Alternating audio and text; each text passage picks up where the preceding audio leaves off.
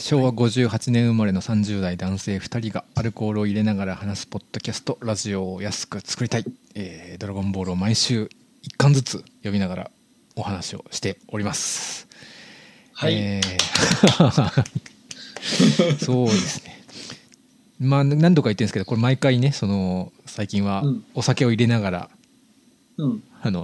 収録をするというルールというか決まりでやってて、まあ、僕ももともとねそんなにお酒飲む方じゃないから今これでもうだから毎週1本飲むというのはもうすでに多分この時点で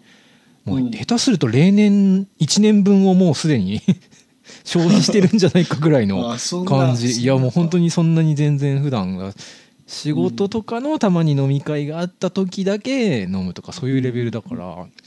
いやもしかしたらね、うん、もうそのぐらい1年分飲んでるんじゃないかっていうぐらいの、まあ、まあなかなかねまだ酒が飲めてない私なんですけど、うん、でさこれ今収録いつもまあ収録大体土日にしてで収録したやつをまあ昼がミックスしてくれてそれが最後カバーイラストとかつけてこうアップするみたいな流れで今大体やってるんですけどでだからヒルがミックスしてくれたやつが届いてそれもそれを聞きながらそのカバーリスト用意したりとかまあアップしてから聞いてたりとかするんですけど先週のさ俺のさそれで俺先週の収録聞いてさいや俺ちょっとね俺もだから酒のねうまく飲めてないなっていうのはすごい痛感したっていうかさちょっとねもう前回の収録のさ冒頭の俺がひどいなとちょっと思いましてびっくりしたんだからさヒルがさ冒頭でね最近酒を飲みながら外歩いてるみたいな話をしてたじゃないですか、うん、でもうこの間27キロ10時間ぐらい歩いたってヒルが言ったんですよ、うん、で俺がマジでっつってどのぐらい歩いたのってさ10時間歩いたって言って直後にどのぐらい歩いたのって何時間歩いたのってもう全然頭に入ってないんだよねで10時間って言ってそれって距離で言うとどのぐらいって言ってさもう何を言ってんだこいつだと思って俺もうねちょっと自分のこのもう話の回てなさにちょっとねもう愕然としたっていうのはね痛感した前回の、うん、ちょっとね酒を飲み慣れていこうというだまあ普段あれだねみんなそれぐらいしか聞いてないってことだよ、うんうん、人間なんてもうリアクションしてるけど全然なんか入ってなくてなんかこういやみんなそうだよ人間はみんなそういや、うん、そういうことか、うん、まあまあ少しずつねその辺もちょっと看護というか、うん、なるほど身につけていきたいちょっとねちょっと前回はすごいそこをね聞き直して反省しましたっていうところですいやでもなんかその、うん、まあ確かにちょっと全部聞かない時もあるけどなんかちょっとそのポッドキャストに、うん、配信された後に、うんうん、自分でも聞いてる時もあるんだけど、うん、その聞いてる時に、うん、結局そのまたレモンドとかビールとか飲みながら聞いちゃうから結局やっぱり散歩飲みしながら聞くんで、うん、結局それに気づかないままっていう結局試験する時も採点する時もなんか同じアルコール入っちゃってるから結局セールが変わらないっていうそんなもんだよ。なるほどね。逆にそこをデフォルトにね、うん、そううん、あのあとね今度またね、うん、この前もまた歩いたらね、うん、今度31キロになってたから、うん、あ記録更新しちゃったちなみに今何キロ歩いたの31キロすいませんごめんわざとねそれは今の意識下でやりましたなるほどなるほどあそっかそっかいや本当にもうそんな感じになっちゃうんで、うんうん、いやでもさすがにでも足も疲れてきて、うん、多分それぐらいが今の自分の疲れるっていう距離のレベルじゃないでしょ、うん、もう30キロって30キロ、いやだって方向次第では東京を出られるんじゃないの？そうかもしれない、うん、神奈川県まで行っちゃう、うん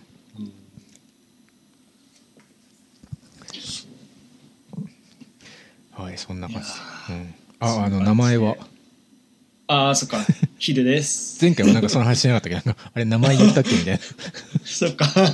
よろしくお願いしますよろしくお願いしますいやいや本当にねちょっとねまあでもねドラゴンボールもやっぱさスーパー戦士になることを普通にしようっていうのがね、うんうんうん、後半であったからね、うん、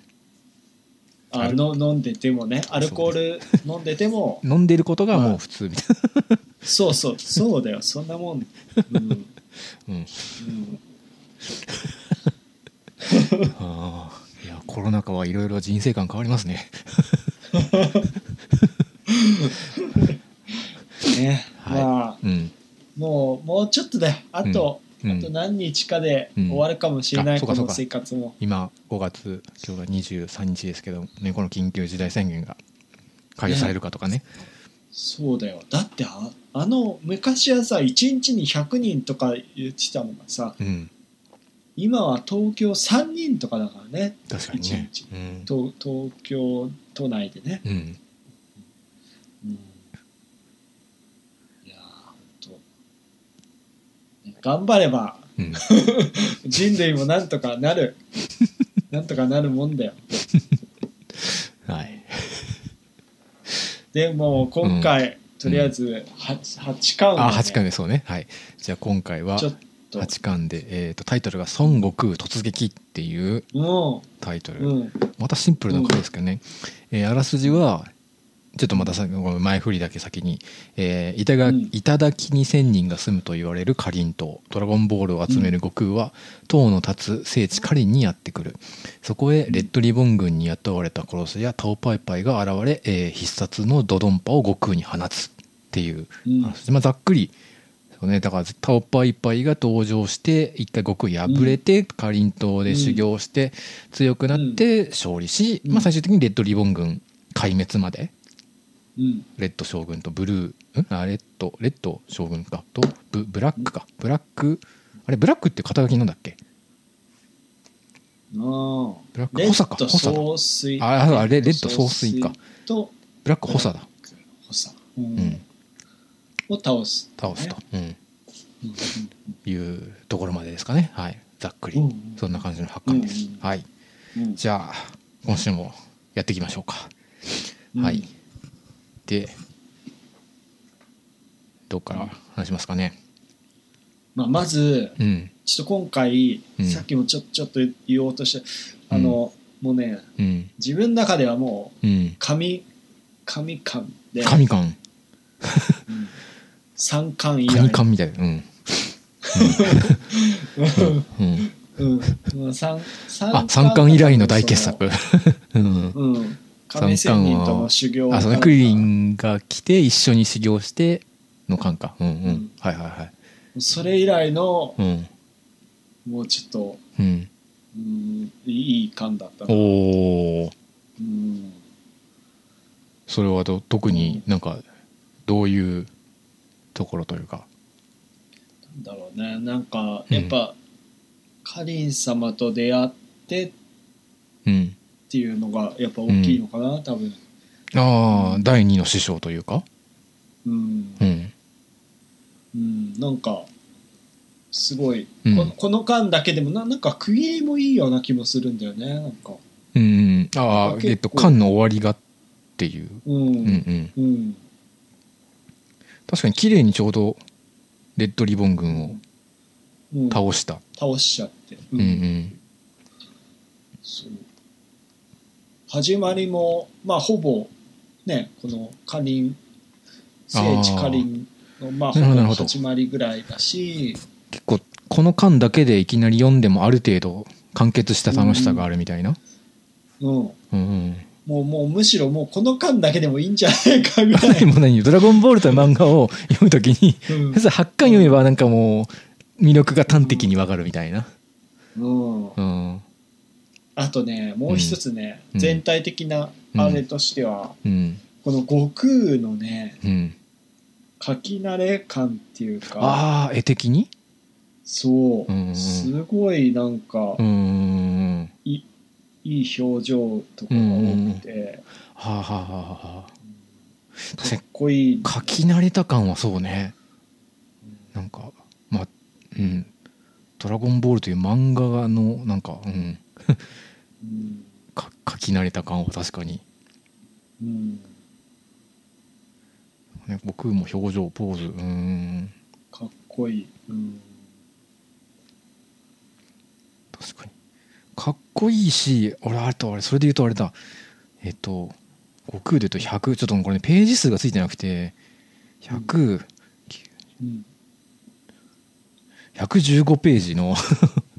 このさ、タオパイパイ戦でタオパイパイがなんという強さだ、信じられん、こんなバカなことがあるかって言った次のさ、うんうん、悟空が続いていくぞっていう、このなんかこのさ鶴みたいなポーズ、うん、あそうそうそうそうそう、超可愛いと思ったんですけど珍しいよね。ね、だってこのこれ以前であんまりこのポーズしてないのにさ、うんうんこれいいなって言ってたうん、うん、そうそう、俺もなんか気になった、ちょっとかっこいいねえ、うんああ、なるほどね。これはこのね、うん、書き慣れた感で言うとね、うん、このね149ページ140扉絵95話のレッドソースにシスっていう扉絵なんだけど、うん、これがねなんかめっちゃかっこいい悟空で、うんうん、なんかもうこの当時の最高傑作の扉絵じゃないかなとか、うん、めっちゃいいわこれまあ扉絵もでもほんとそうだよね、まあ毎回、うん、まあもっとからそうやけど、うん、うん、ますます、うん、なんか、うん、ポーズもいいし、なんかこうレイアウトもかっこいい。まあその辺よくわかんない、詳しくわかんないけどさ、なんか、うん、素人目で見てもなんかレイアウトがすごいかっこいいなっていう感じはするけどね、うん、このそう後ろの枠の並べ方とか、あ、うん、やっぱねどうしても一番最初の頃の悟空はなんかちょっと丸すぎるっていうか、ああ、はいはいはいはい、うん、ちょっと緩い感じもあったんだけど、うん、なんかだいぶなんか知ってる感じになってきてて、でかといってなんか、うん、ねこの後のなんだろう、大人に なりすぎてもいないから、うん、少年悟空の中で、うん、なんかちょっと洗練されてきてる感が。うんあって、なるほど。まああれかな、まあ、まずあれか、順番にいくと、うん、この12ページね、12ページで、うん、タオパイパイの、うん、なんか殺し屋さん20周年記念キャンペーンで半額セール実施中みたいな、はいはいはい、まずこの辺でこう、うん、なんだろう、タオパイパイが、うん、なんかどういうキャラかみたいなのが、あ、はいはいはい、うん、なんか分かってきて、この背中にキルユーって書いてあったんだね本当だ、キルユー、うんそしてブルー将軍が帰ってきて、うんうん、ここでねだからなんだろう、うんうん、あれだよね、ドラゴンボール特有の、うん、特有でもないかもしれないけど、なんかよくある、うん、なんとかをなんとかとなんとかがこうライバルで、うん、でその後なんか赤子の手をひねる、ああそうそうそうだね倒した後にさらにそいつを、うん、武装する。前のシリーズですげえ強敵だったやつが、うん、あっさり一撃でやられたみたいな、この強さの引き立てというか、うん、こうコントラストみたいなのがね、そうのまさに、もしかしたらこれが初めてかな、この今ここまでだとぐらいの、うん、あんまりね、うん、こう物差しっていうかはっきり分かるのはね、うん、ブルー将軍っていうのはまあなんていうか普通に格闘としてもねそうてか前回のね話ですごい強いし、まあ、キャラもいいしみたいな話をしてたけど、それが、ねそのがもう手を使わずにもう下一撃で倒しちゃうみたいな、そうね、ウパの父もねでも結構強かったけどそれもね、片手かそうなんだよ、あれはちょっとね、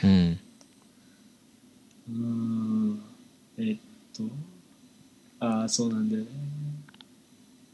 30分。なんか、26ページで、なんだいいよおじさん、あいつはオラの相手だ。この聖地カリンを守るのは私の役目だとか言ってね。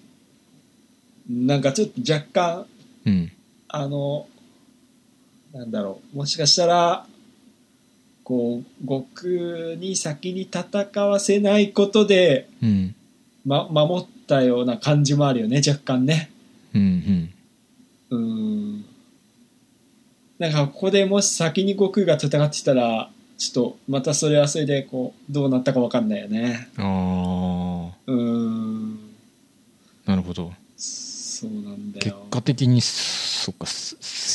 全体というか聖地カリンあるいはもしかしたら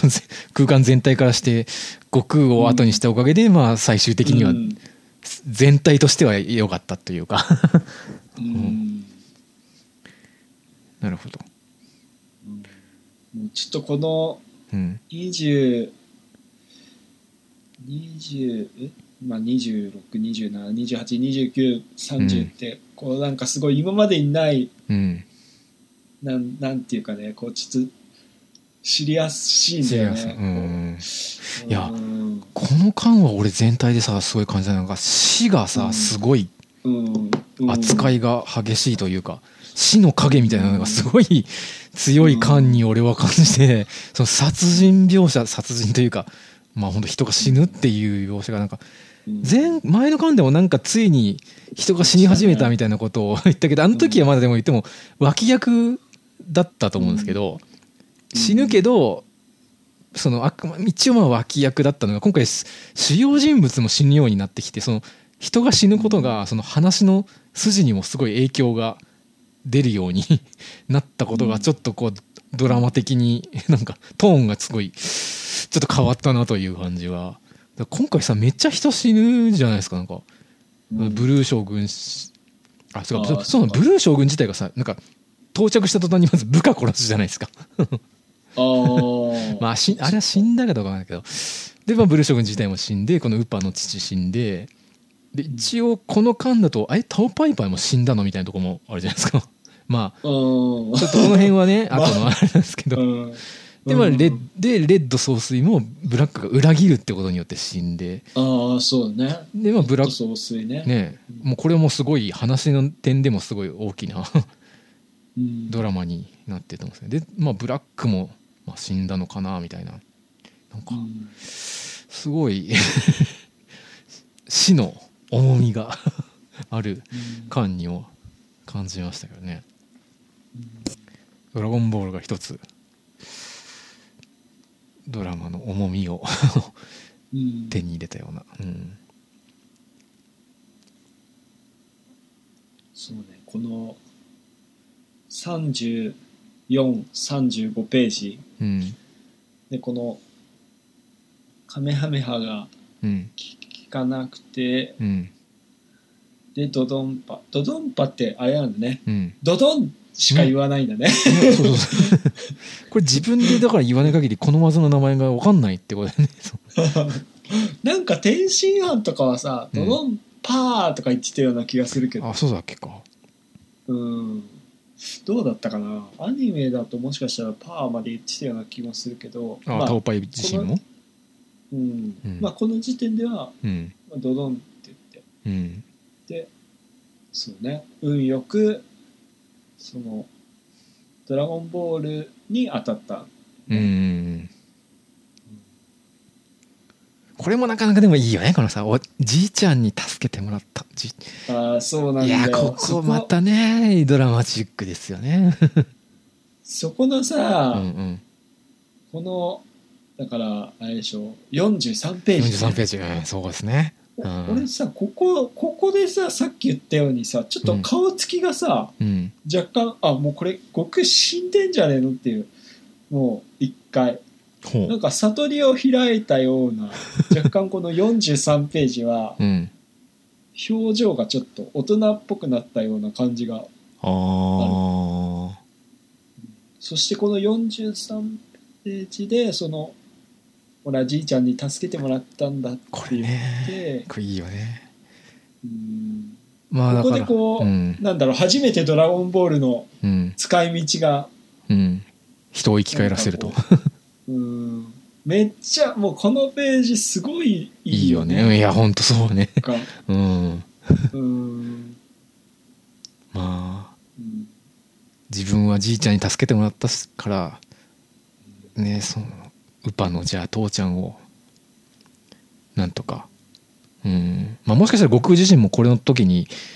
じいちゃんを光らせたらっていうのも、別にこの場じゃなくてもね、なんか発想もだとしたらあっても、もしかしたらあったのかもしれない。まあそれをうっすら考えて、この後のあの占いババのああいう場面にもなんか、もしかしたら鳥山先生の着想があったかもしれないですけど、うん。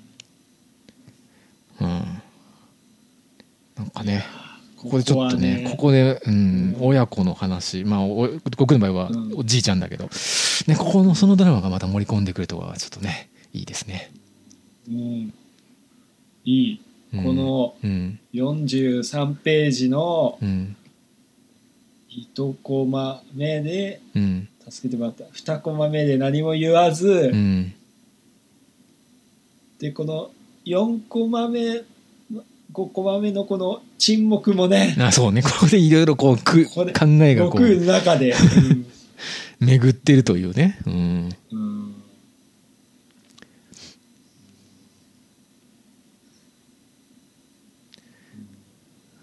ここは結構大、うん、もう話の、うん、ドラゴンボールの話の中で ターニングポイントっていうか、うん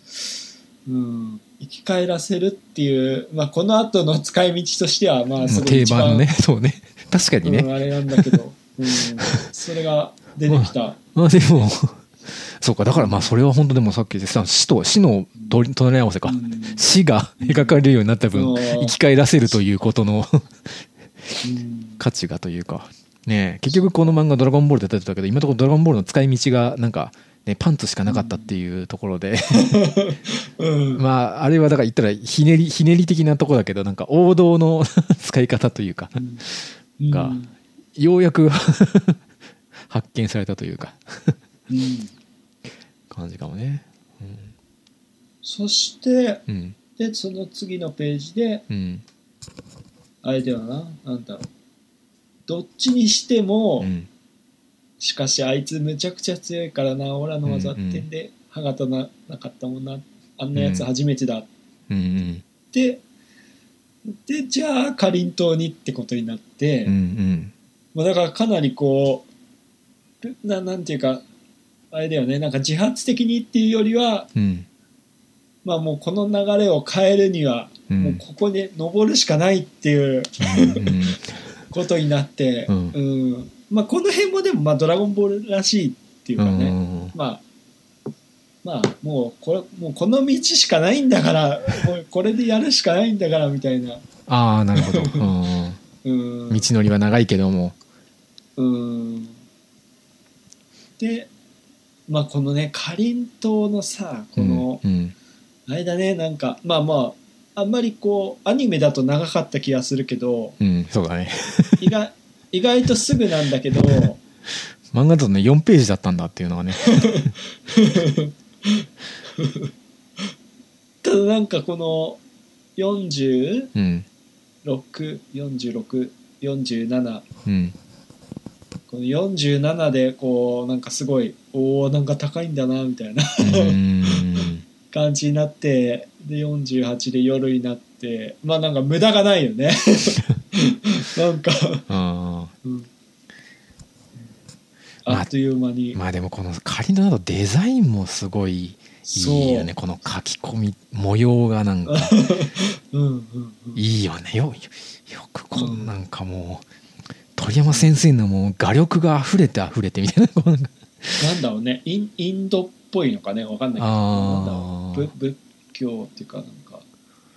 なんだろうね、この発想というか、そうねまあなんかそういう元ネタというか、なんか文化みたいなのがあるのかな、まあなんかそれこそ天下一武道会の壁とかもなんかちょっと近いセンスなかもしれないけど、なんかこの模様の楽しさみたいなのはすごいあるね、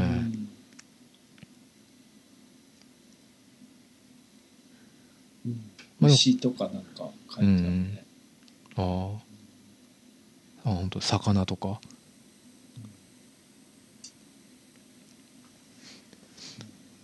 まあ、この悟空が大移動するっていうのとギリギリで到着するっていうのも、これがもしかしたら初めてああそっかそっかそうギリギリでね、まあ、ピッコロとか後のね天下一武道会の受付の時とかさ、まあサイヤ人戦ナメック星フリーザ戦とかもあるけど、こういうね、その辺のフォーマットもだいぶ出てきたところですかね。してこのね一番上につくと、なんかこの穴があってこのなんか落ちそうな感じとかねなんかちゃんとこうやけにリアルだよね、そうどうやってつながってるかこれ怖い、なかなかここ入るのがなかなかね、でこの、なんだろう、ここもいいんだよね、この52ページの、まあまあ、でもこれはあれかな、アニメで見てるからな、漫画だけだともしかしたらあれなのかもしれないけど、なんかこの、もうただのこのね丸い、この52ページの、丸くて柱で支えられてるみたいな空間だけなんだけど、なんかちゃんとしてるよね、ここもなんか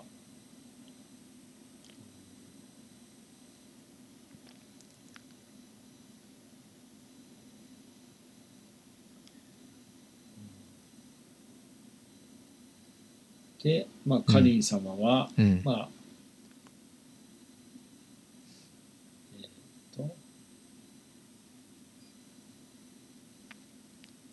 まあ最初は、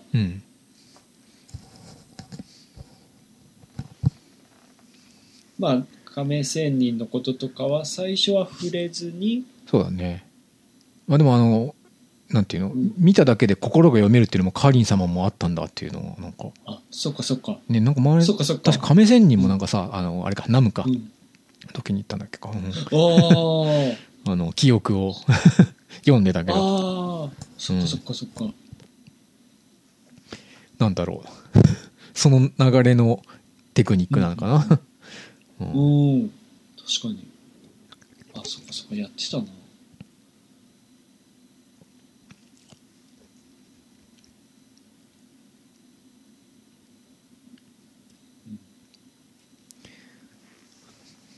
あとはこの先図の、なんだ60ページか、60ページ、はい、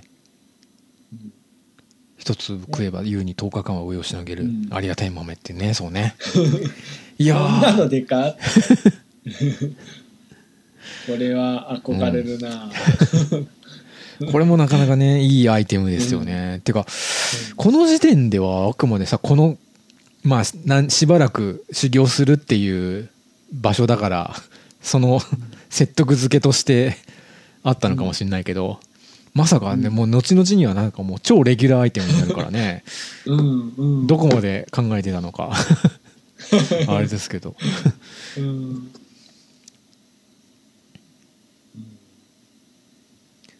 この辺もね、鳥山先生のなんか前も言ったけどアイテムのセンスの良さですかね、精神と時の部屋とかもとこのセンスとかなんかね、まあ忙しい先生ならではのこういう発想かもしれないけどご本人もさ、ご本人もお忙しいからさ、もう時間がないとか、もう食べてる時間もねえとかさそういうのがあったかもしれないですけどね、うん、必要の母みたいな、うん、そっか、こういうのがあればなってみたいな、そうそうそうそう、うん、はい。そしてこの62、うんうん、63の、うん、ここも大好きで、うん、なんか、いやお前が初めてじゃない、うん、300年ほど昔にもう一人だけ登れたやつがおった、うんうん、お前の動きを見ていれば分かる、これかっこいいよね、お前の師匠は無敵の師匠やろかっこいいのね読むっていうね、かっこいいですよね、その動きを見ただけで、うんうん、俺もなんかマッサージとか行った時に結構座り仕事とかされてますとかやると、やっぱ、なんでわかるんですかみたいななぜ触っただけで俺の最近のこう動きを読めるんだろうとかさやっぱそこなんかそういうこと言われるとドキッとこうねなりますよね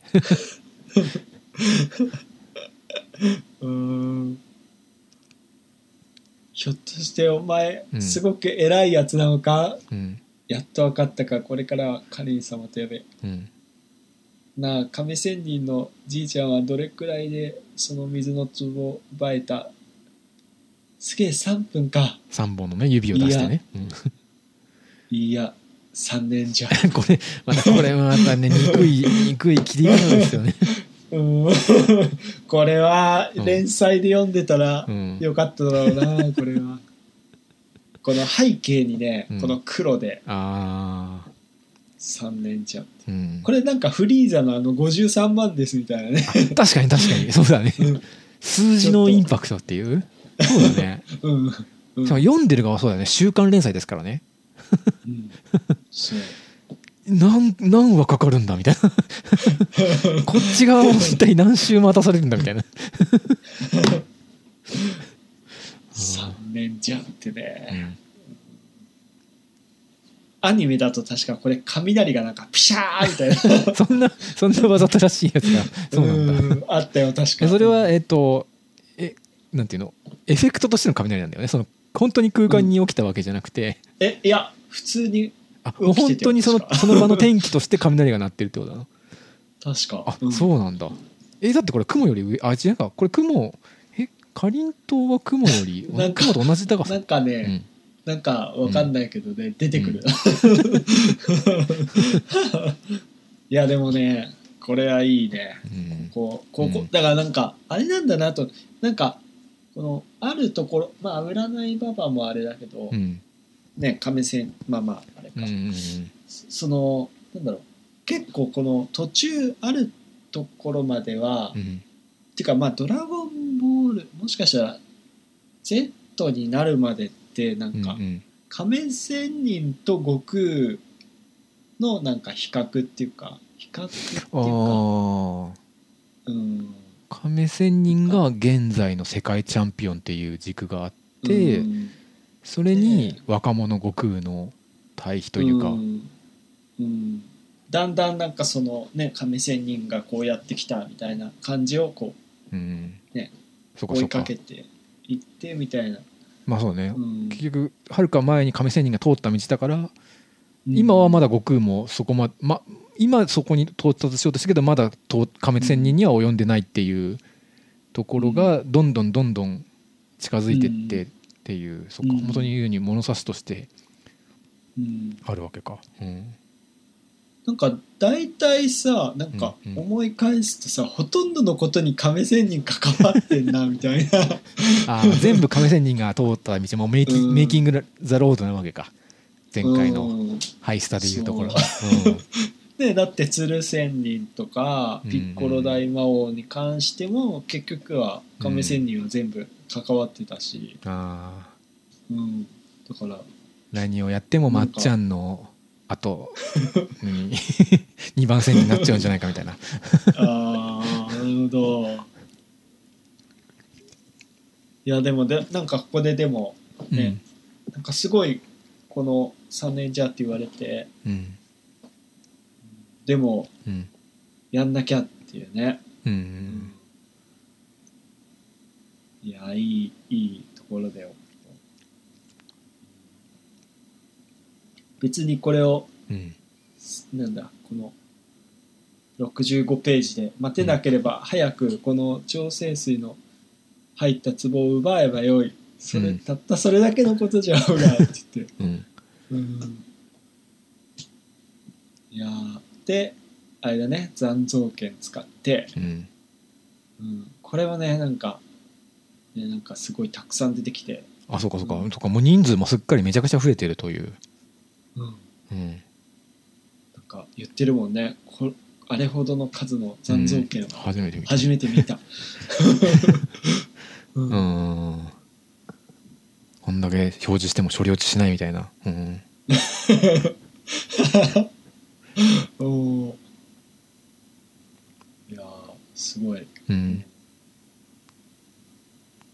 そしてもうすでに体が鍛えられているという事実じゃ、うん、あ最後ねただの水だったっていうなんか途中でほら、うん、ドラゴンボールを落とされてド S ではなくねえいやこれとかもねさすがにこれもアニメもここはすごい一瞬で変えてきたんだよねきっと、うんうん一瞬だった確かに、うん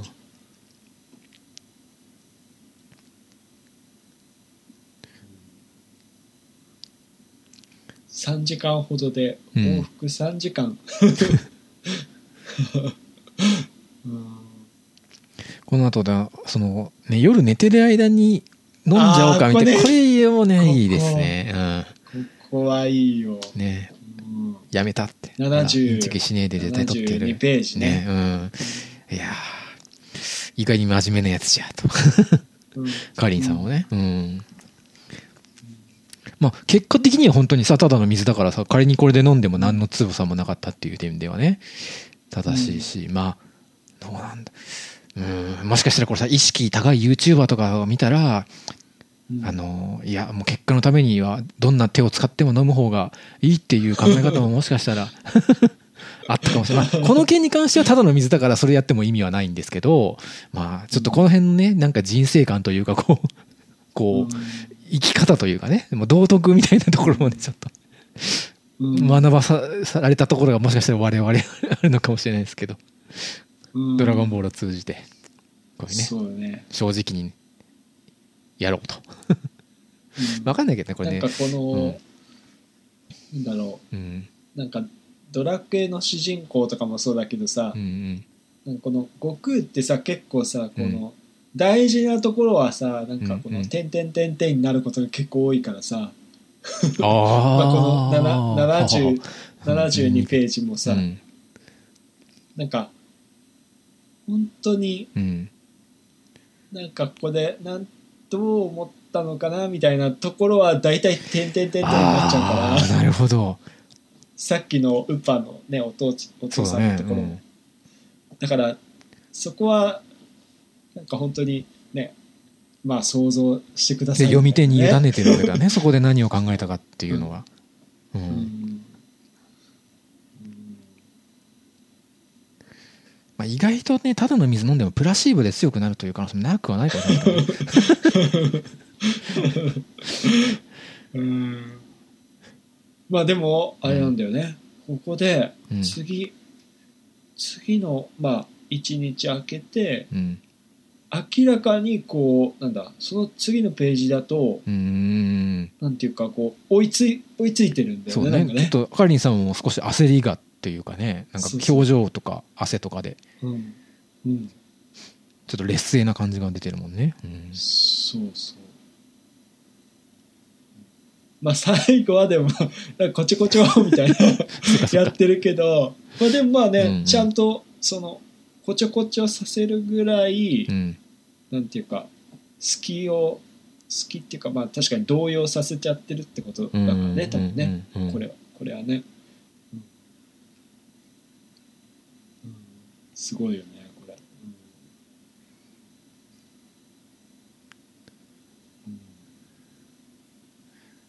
結果的に3日で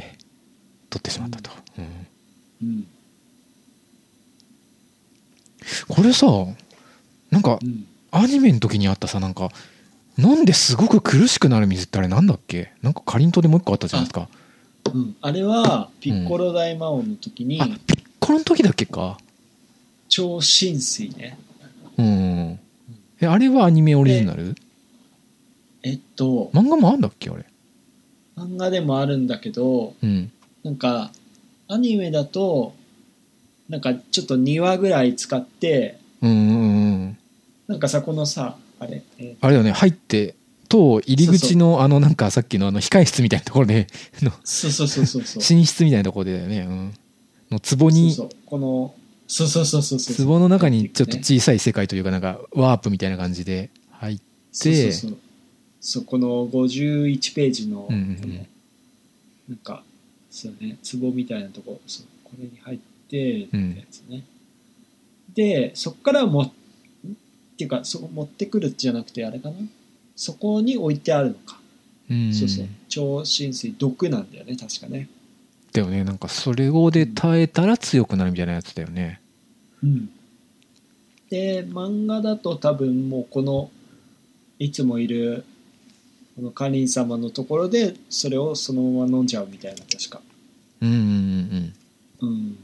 感じだったかな。なるほど、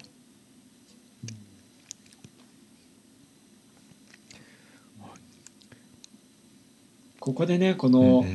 77ページで最後にすでに無天道種を超えたかもしれんのっていうのが出てきて、これでなんかこれは勝てるみたいな感じになってくるんで、だから本当そうだよね。だから強い敵がいて、悟空が修行に行ってなんかすごいまた偉い師匠のもとで修行して、超パワーアップして、急いで帰ってくるけどなかなか間に合わなくてギリギリのところで来てでまあ勝つみたいな、こう結構なんかそういうのはだいぶ確立された感じか。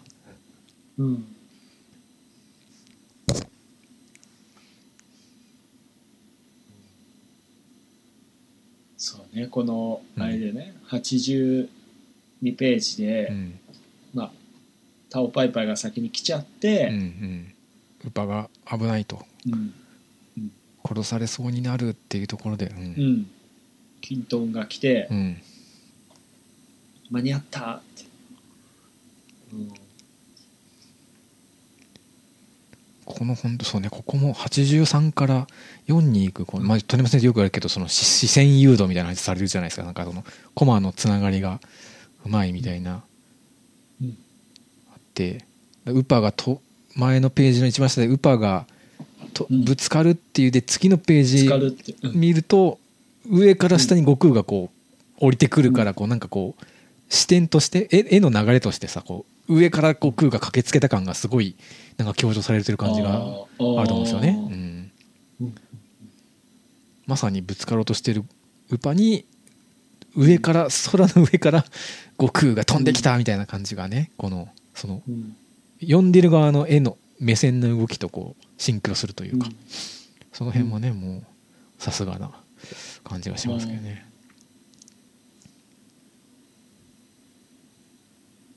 このそれもあれだね、もしかしたらこのかりんとうを丁寧に描いてたことが、やっぱりこの硬さとかがなんとなく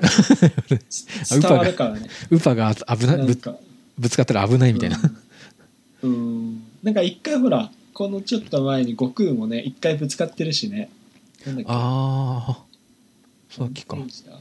20なんか20あ本当だ20あ32か、なんかちょっとぶつかったりしてるから、なんか危ないっていうのはね、なんかすごいわかるしね、そう32ページか。そうか確かにこんだけの長い塔がね長年びくともしないわけだから相当硬い材質でできていると、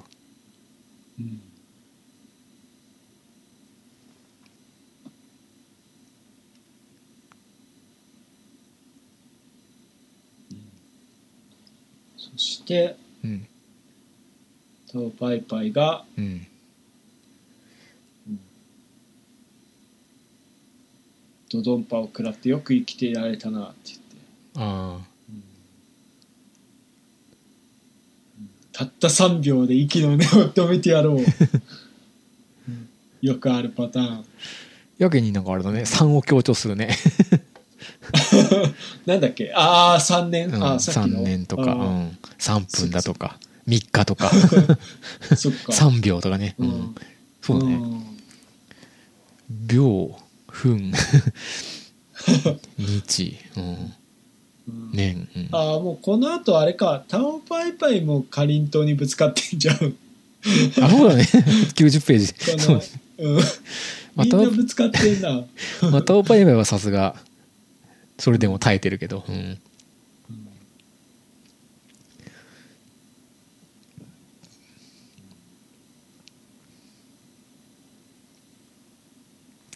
まあ健康のためには軽く運動してみるかってのはなかなかね憎いですね、うん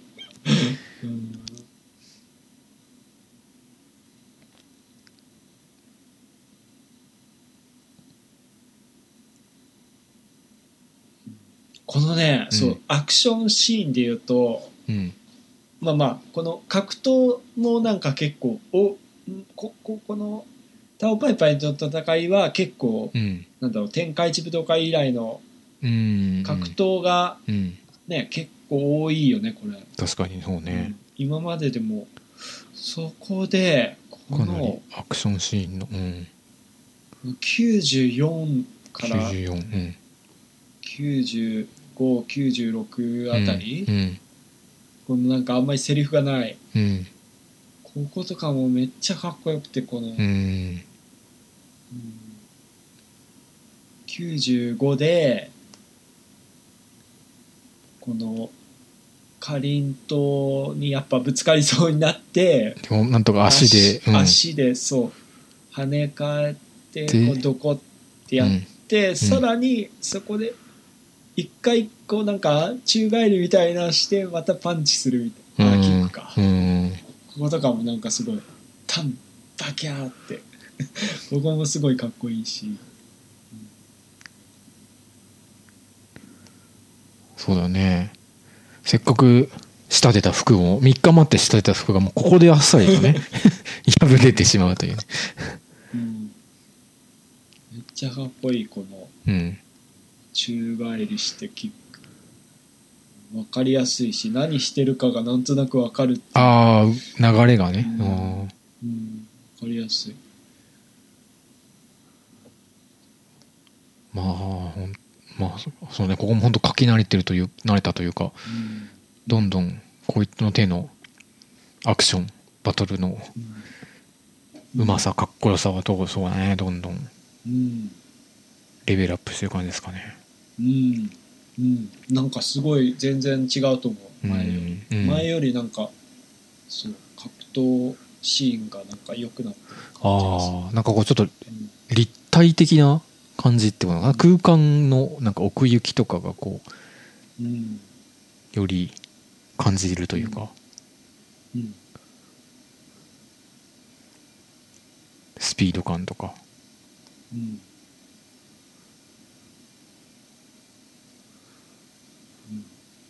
じゃあそうなんかすごい感じる、うん、いい戦いで、まあその後はあれか、ドドンパが効かなくて、うん、で刀を使い始めて悟空の髪がねちょっと切れたりとかね、ああそうだねうんこのさ、ドドンパを受けに行くっていうのはやっぱその前回は気絶しちゃったって、しかもドラゴンボール越しにもかかわらずっていうのに対して、やっぱそれに避けるんじゃなくてね、むしろ向かいに行くというか、こう受けちゃうっていうところもなかなかね、うん、チャレンジというか、まあそれだけなんだろうね、自分なんか鍛えたりして自信が、うんうん、つけたりある程度つけたのかな、その守備力的なものをこう、うん、もうこれは耐えれるという、うんうん、そうね。そう、悟空はなんか前から一度受けたやつは聞かないって、うん、どこで言ってたか忘れたけど、一回受けたやつはもう二度と食らわないぞっていつ言ってる、まあなんかことあるごとに言ってるような気もするけど、あ、うん、なるほど。あ、それ単にさっき言ったみたいにちょっと鍛えたからっていうよりも、で、まあ、まあそれもあるかもしれないけど、うん、ちょっとその2回目以降はそのどういう相手がどういう技かが分かることによって対策というかどうしたら防げるかっていうのが結構すぐ読めるというところなんですか。うん、はあ、なるほど。ね、でそうね、剣を出して髪を切られそうになって、切られそうというか切られて、うん、で如意棒かが来て、うんうん、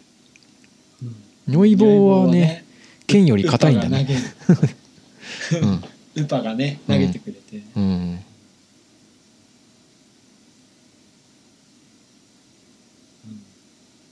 お前は素手で倒すって言ってねうおーこの如意棒の捨て方も結構存在ですけどねこれも一応あれだよね、これも一応じいちゃんの形見なんだよねそっか、うん、ポイっていうね、うんうん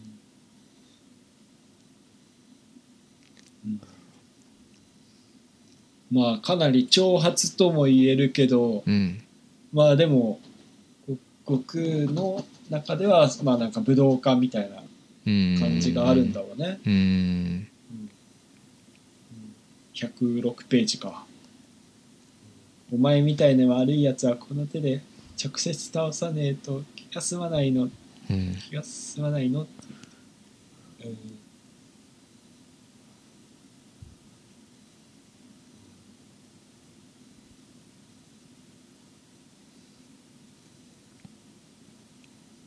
でもなんかこの後のこの何わざと打たれてってやつはさ、うん、またなんかちょっと悟空の悪いとこが出たね、うん、悪いとこおうまた性格が悪いどの辺がこのなんか112ページのこのドヤ顔が110悟空のドヤさすがにやるなってところそう結構聞いても怖って思ってああまたちょっとフリーザ的なそうそうダークサイドに落ちつつあったセルとかもやってたよこれ。ああなんちゃってみたいなあそうか、あなんちゃってね、うわやられたみたいなやつうんもうそれと同じじゃねえかよこれそうやっぱ強さはちょっと常におごりとあれなんだね、紙一重なんですね。うんうん、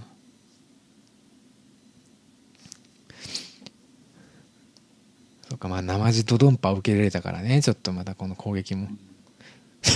このさタオパイパーの攻撃ちょっと後のスーパー武闘展のメテオスマッシュっぽくないですか？うん、上に上げてで上空でまた下に叩きつけて、まあ、最後はこう足でこう踏んでるけどこれ、うん、結構効くよね最後ね、いやこれは普通死ぬよねうん、うん、そっか下に落としてっていうね、うんうんうんうん、これもしかしたらメテオスマッシュのね元ネタかもしれないですけどね、うんうん、上に上げてだもんな、うん、確かになんかあったな。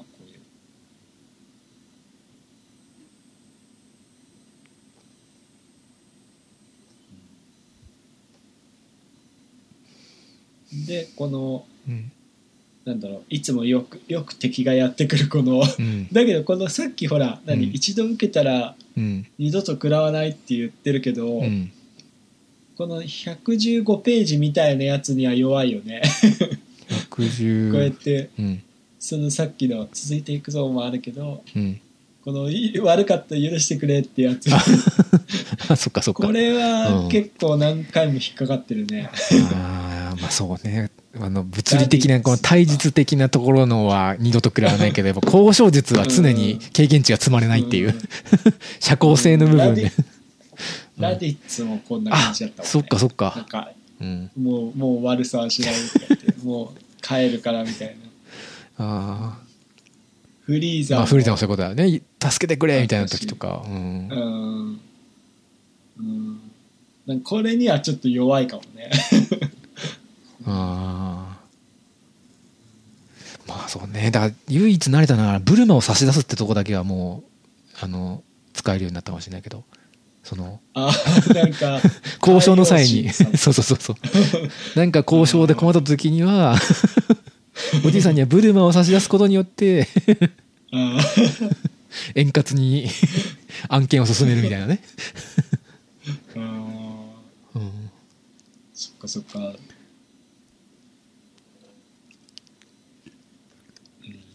そうな、なんかこういうのにはねちょっと弱いね、確かに。うん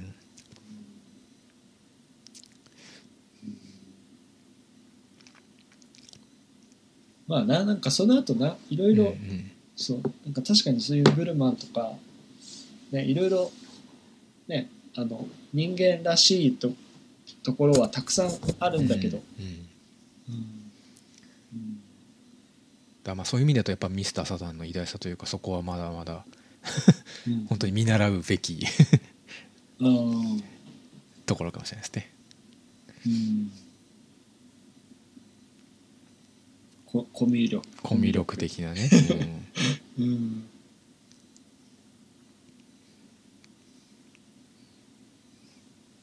一応ね、なんか悟空もなんだろう、海王様の時に自分でギャグを言ったりとかね、いろいろあったけどね。ああ、うん、やってはいるけどね。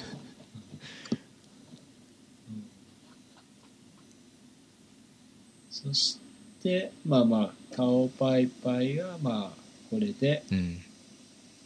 爆弾を、うん、このあれだよね、この爆弾投げられて、うん、なんかまさかこんな自分の方に蹴ってくるとはみたいな感じだよな、うん、へっていうね、うん、うん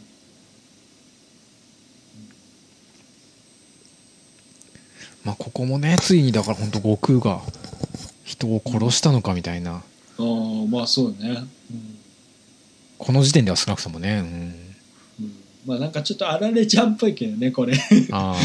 なんかそのまあへっていうのもあるけど、うんうんうんうん、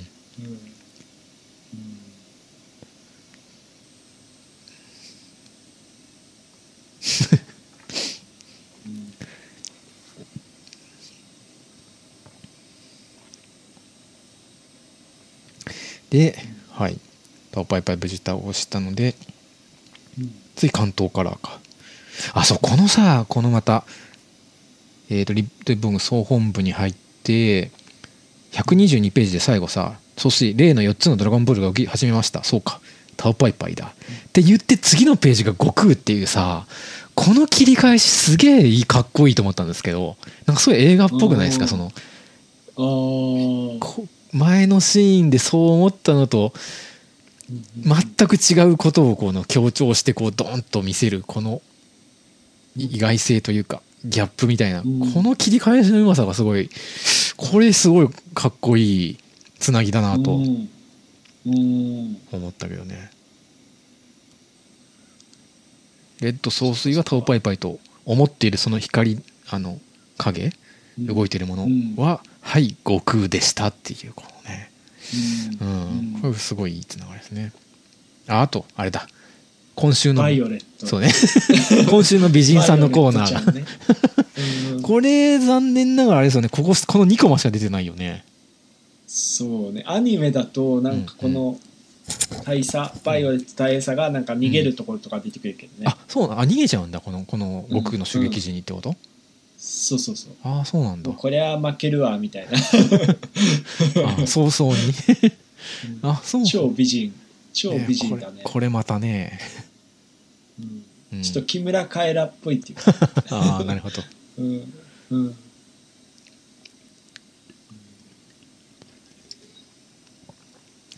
そっか、でもドラゴンレーダー持ってたから、うん、そっかね。あ、でもそっか、もうあこの時点でレーダー、あ、じこのレーダーはじゃあ結局バイオレットがずっと持ったままってこと？いや、なんかここに書いてあるね。その次はそのレーダーを、あ、カッパー将軍、はい、次はその、うんうん、渡してとかって書いてあるから、うん、もしかしたら渡したのかも、この後、うんうん、カッパー将軍は出てきてないよな多分ねそうだね、残党としてね、ネオレッドリボン軍を組織しないと、うんうんうん、そうだよね。この時だから人造ドクターゲロとかいたんだろうね多分ね。そうだね、うんうん、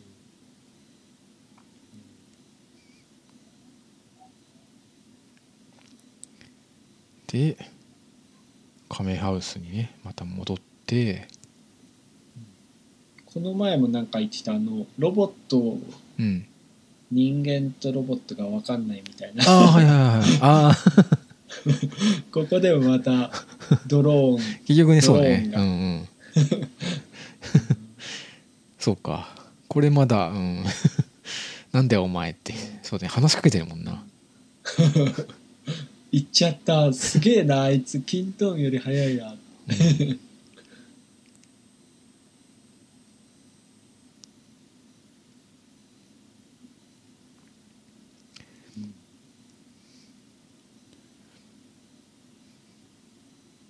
レッドリボン軍本部に、はい、到着しました、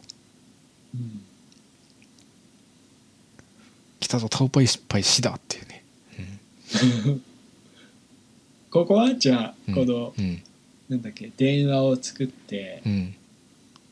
132ページで、うん、ヤムチャが出てきて、うん、もうこのヤムチャのキャラももうこれ、うん、もうこの確定したっていうか、うん、決まってきたなっていうね、うん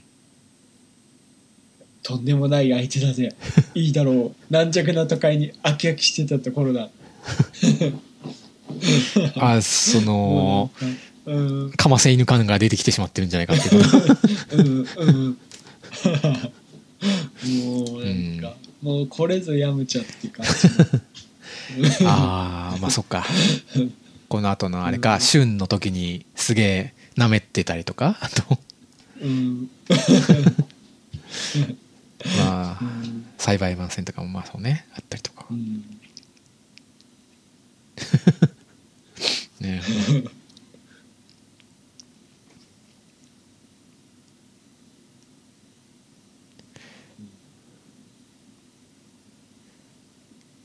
その後はあれだよね本当にもうなんか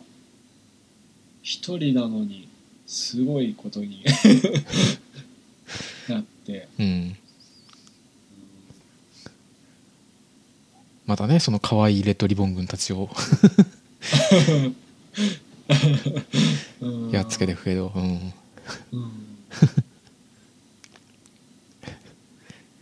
ね、今回もワニとかねクマさんとかね、うん、多彩な動物さんたちが。うんみんなねなんかそんなに、うん、まあなんか戦うモチベーションもなんか若干まあ、ね、弱いっていうか、まあ、みんな、うん、サラリーマンですからね、うんうん、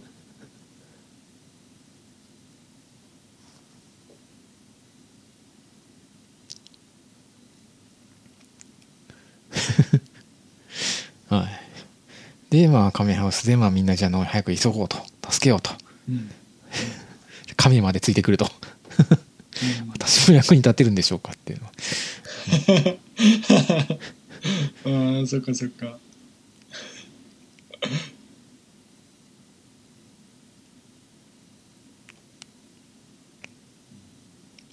あとこれはこの、うんうん、148ページで148ページでうんなんかあれ階段がねえなってパコッて、ねね、下からね こんなエレベーターの使い方は知らんのようなガキにまあすごいけどね逆にねエレベーターが分からなくて壁を天井を穴開けるっていうのは逆にそっちの方がレッドリボンがやられる可能性高い気もするけどね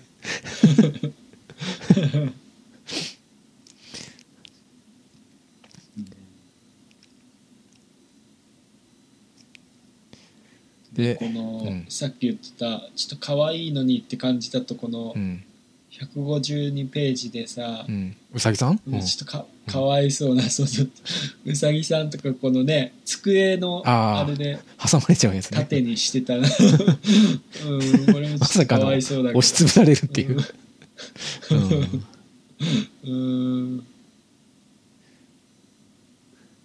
ああそうこれ直前でミサイル打ち込んでるのかこれ悟空にミサイル打ち込んでなかったらもうちょっと優しくなったかもしれないけどねそうね結構じゃあ本気で押しつぶされたのかもしれないねこれねうん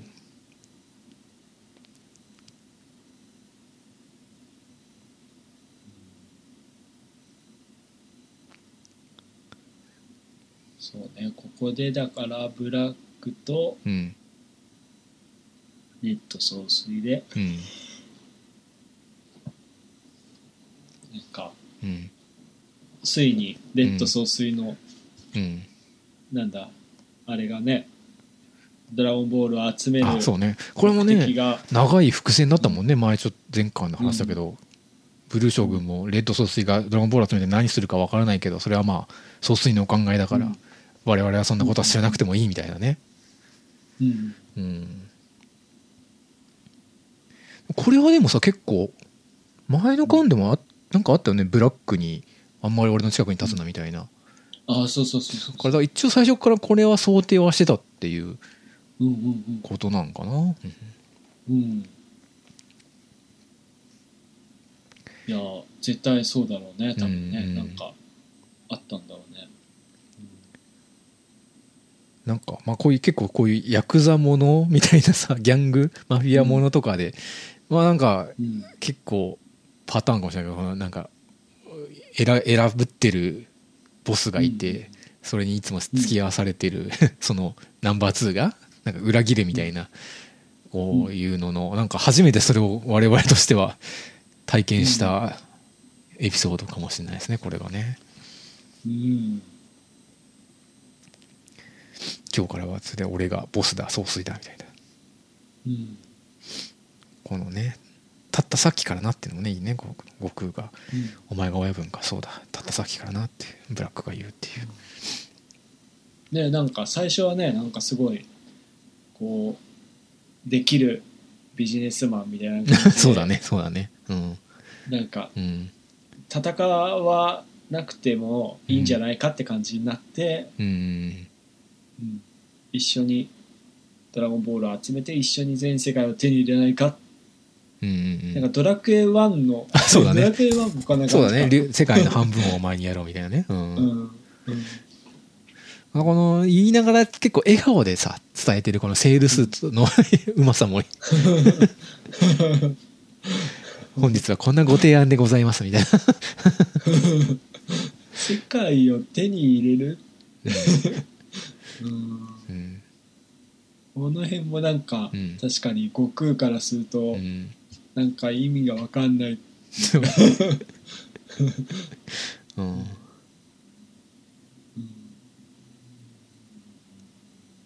でもねこのねブラックもさいやじゃあそれはもうちゃんと受け入れて、うん、じゃあ1回目はやらせていいその後でってもう、これなかなかねすごい交渉術としてすごいねうんうん、なんら相手のリクエストをこう押しつぶす、うん、かき消さないというかさちゃんと受け入れてっていうね、うんうん、なんかね最初からこう、うん、ブラックさんはなんか、うんうん、結構初期の頃から気にしてたもんね、うん、悟空のことはねあなんかこう強い脅威になっているっていうのことはずっとねなるほど相手の強さはもう認識してると、うんうんうん、正しく、うんうん、でもう一発食らっただけで、あ、これは無理だっていうのをね、早々に見切る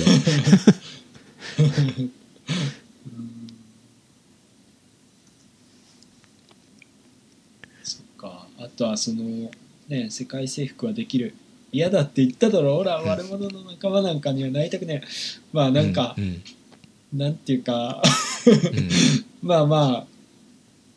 まあまあその通りだよな、うん、まあ、まあやっぱ僕の感覚からしたらもう明らかに、ね、まあ、ウパのお父さん殺しちゃったからね、そこもね結構ね、うんうんうん、そこはでかいな、うん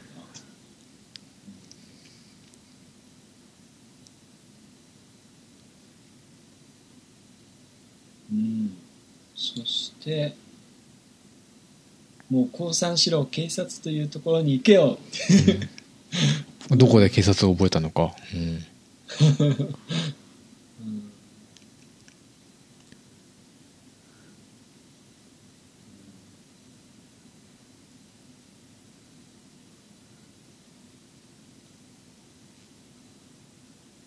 で最後このロボットなんだっけ、バトルジャケットか、うん、なんかモビルスーツみたいなね感じだね本当そうだね、名前のね、うん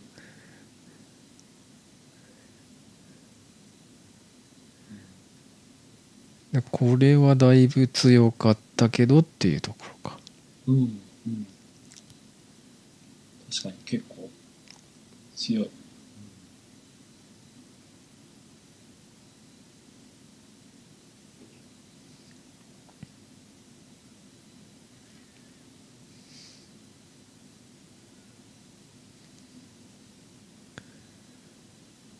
この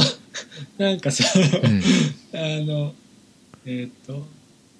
173ページで、うん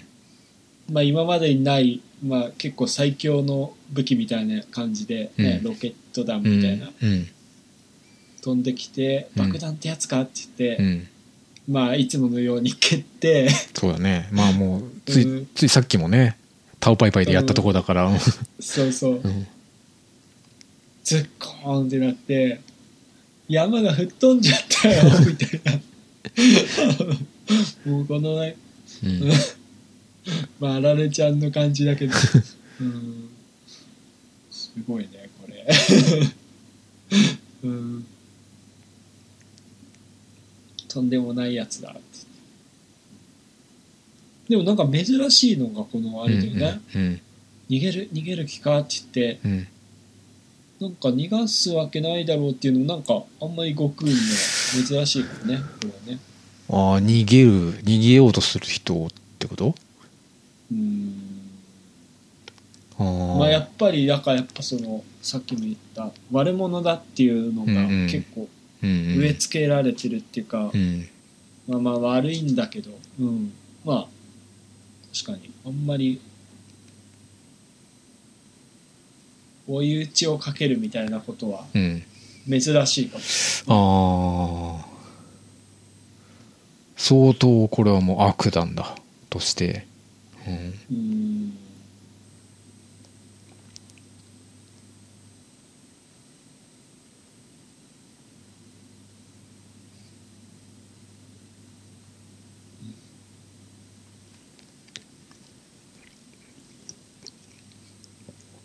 そうかこのねなんか突撃って感じのやつもあれかピッコロ大魔王の時とかもこんな感じでああそうだね、うん、体でうんでそっかクリリンとかヤムチャがうん、来た頃にはもう終わってたって、うん、この間の最後はまあもうすぐ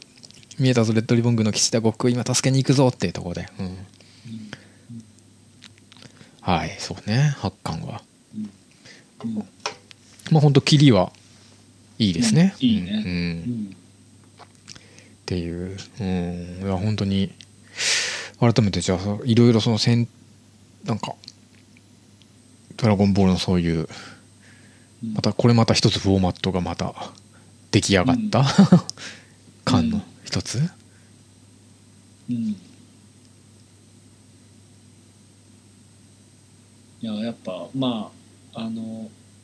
ただまああれかちょっと一つ、まあ、ウッパーは出てくるけどほぼ悟空だけっていうねうん、まあ、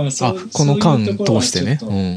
うんうん、そうだね、そういうところはあるけど、うん、でもなんかスピード感とか、うん、もうなんか本当ね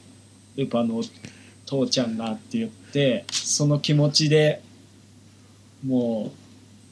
じゃあ絶対あいつら倒すからなみたいな、うんうん、確かに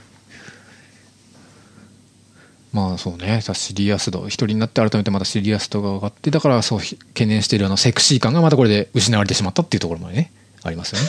このそっかさっきのバイオレット大佐だけか、うん、そうだね、うん、そっかあれだっけ6巻も一人だったんだっけ結構ああマッスルタワーうんでそっかそっかなのでもう一回ブルマ復活してコンビ率上がったけどまたここで今また人ね一人ソロ活動に戻ってうん、うん、って感じですかねうん、うん、ただなんか今回はなんか本当にそのなんだろうね、うん、やっぱ目的がはっきりして、うん、なんかちょっとやっぱり成長を感じる、うん、いいとこだなここは。ああ。まあカリン様も僕のその身体的にも、うん、精神的にもっていう成長が。うんうんうん、やっぱねその具体的に多分その、まあ、なんか毎回のように言ってるけど、うん、その亀仙人が教えてくれたその不当な力には、うん、まあなんか自分の持ってる強さの余裕で、うん、なんだ一発かましたれっていう、うんうんうん、ところも、うん、まあなんか具体的にねやるとしたら、うんうん、もうここしかないだろうっていうタイミングで、うんうん、実践できたっていうね理屈 だったものがついに実践というかこう身についたというか実感を伴った感じですかねうん、うんうん、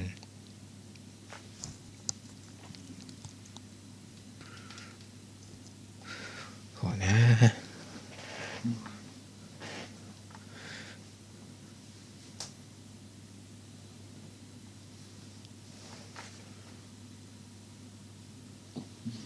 うん、なんか達成感がねあるね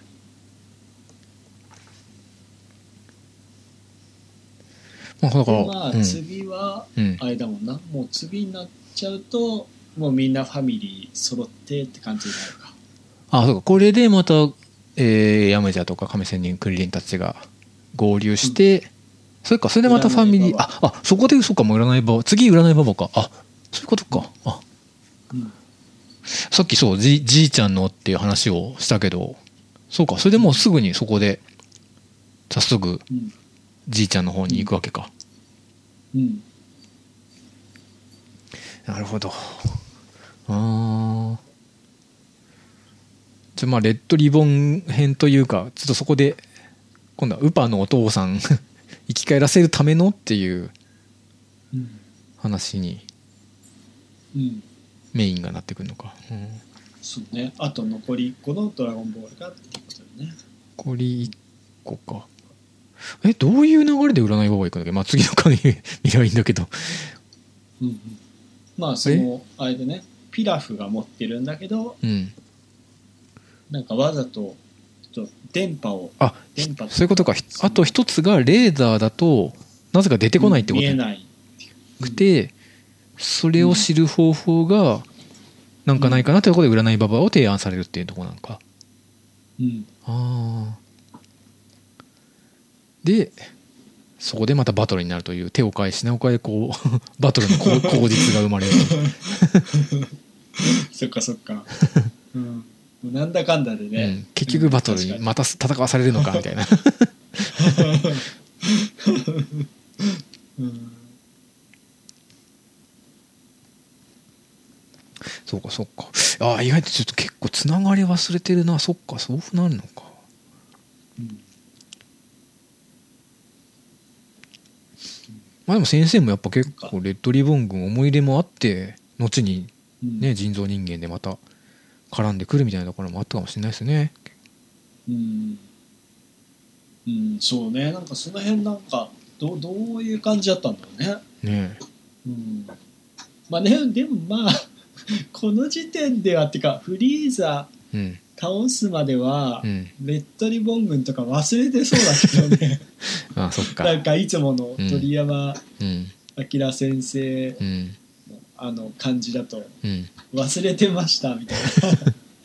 うんうん、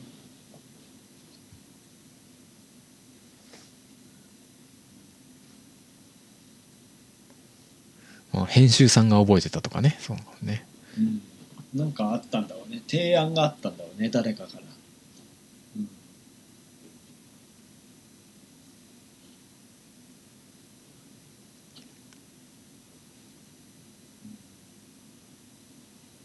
まあなんか最初に確か言ったような気がするけど、まあ、この占いババで、まあ、まあドラゴンボール集め終わって、うん、でなんかその後ちょっと一回3年空くっていうところがあるから、えその次の展開ちぶどう会まで一回、えそうだっけか、空白の3年、え別に何かをしてるわけじゃなくてただ3年空いたみたいな、うん、修行3年後ってもう次の輪になると3年後ってなっちゃうけど、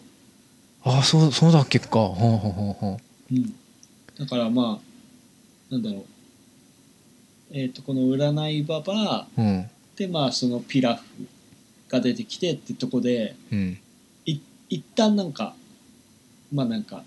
第一部完みたいな感じはあるかもね。100話ぐらいだしね、今100話ぐらいいったんだっけか、90、まあ、そのまあ96話まで来てるから、うん、じいちゃんとの話も一旦こう区切れてっていうところもあるのか、その長いつながってた、うん、まあまあだいたい時間かその次ぐらいで、うん、なんか一区切り、前も確かヒルが言ったその形見としてのドラゴンボールっていう役割がちょっとこう弱まるっていうのもあるかもしれないけど、そのじいちゃんへの思いがちょっと一区切りついたことでみたいな、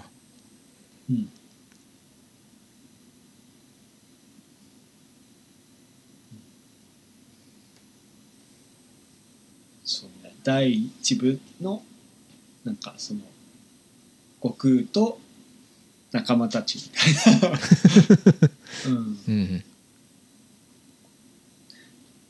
そうね。でまあ次はまあピッコロとかで、次がフリーザ、セル、うん、魔人ブーみたいな、大きく5個に分けるとしたらその1つ目って感じだね、うんうん、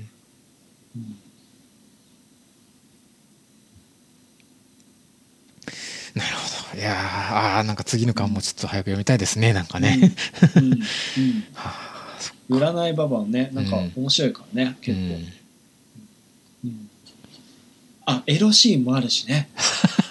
そっかそっか、溜まってたね、うんうん、発汗出た、そっかそっか、やりきれなかった、そっかそっか、えあのブルマのってことだよね、そうだそうだ伝説の透明人間のことだよね、うんうん、あはいはいはいはい、うん、あそっか、うん、そうね、やったやった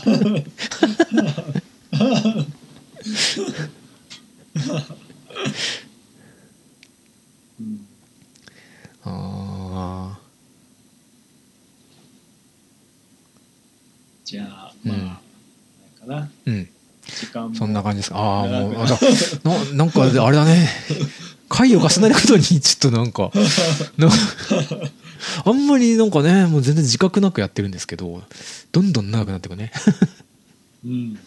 まあまあまあ、まあ、我々のねいつも聞いてるバックスペース FM が大師匠なわけですけど、この間見たらさ、なんか最新回さ4時間ぐらいあって3時間50分、いややっぱもうね、もう大師匠には投稿呼ばないなということは本当に思いますけどね。4時間か、すごいな。すごい。いやいやいや、我々もね精進しないとっていうことでね。うん、そんな感じですかね。うん、はい。じゃあでもまあ8巻はね、うん、8巻本当。あ、そうね、改めて総括としては、うん、ベストの一つだな、うん、多分自分の中では。ああ、うん、おー。確かにそのコンパクトになんかドラゴンボールの魅力みたいなのがこうギュッと詰まってる感は確かにあるね、密度というか、うん、まあ、スピードも速いから密度も濃くて、うんうんうん、そのさっき言ったね書き慣れたことによるなんかねうまさ、うん、面白さみたいなのがなんか乗ってるというか、うんうん、やっぱあとあれなんか俺子供の頃は圧倒的に大人編の方が好きだったんですよ。やっぱ成長して悟空の方がすごいかっこいいみたいな感じだったけど、なんか大人になってくるとなんかむしろ子供編のなんか魅力が余計感じるような気もなんか改めて読んでると思ったりもしますけどね、うんうん、なんか今回は特になんか悟空のなんかね、うん、まああんまり登場人物が少ないっていうのもあるのかもしれないけど、うん、ああなんか悟空ってこういうやつなんだなみたいなのがなんかすごい、うんうんうん、フィーチャーされてる感じは、うん、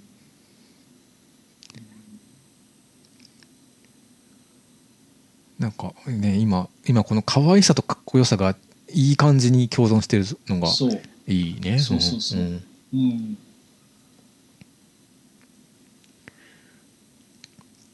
はいまたついちょっとね長くなっちゃいますけどはいじゃあ、うん、今週はそんなとこですかね、うん、はい、はいどうもありがとうございました。お疲れ様でした。ありがとうございました。おやすみなさい。おやすみなさい。じゃあ3、2、1。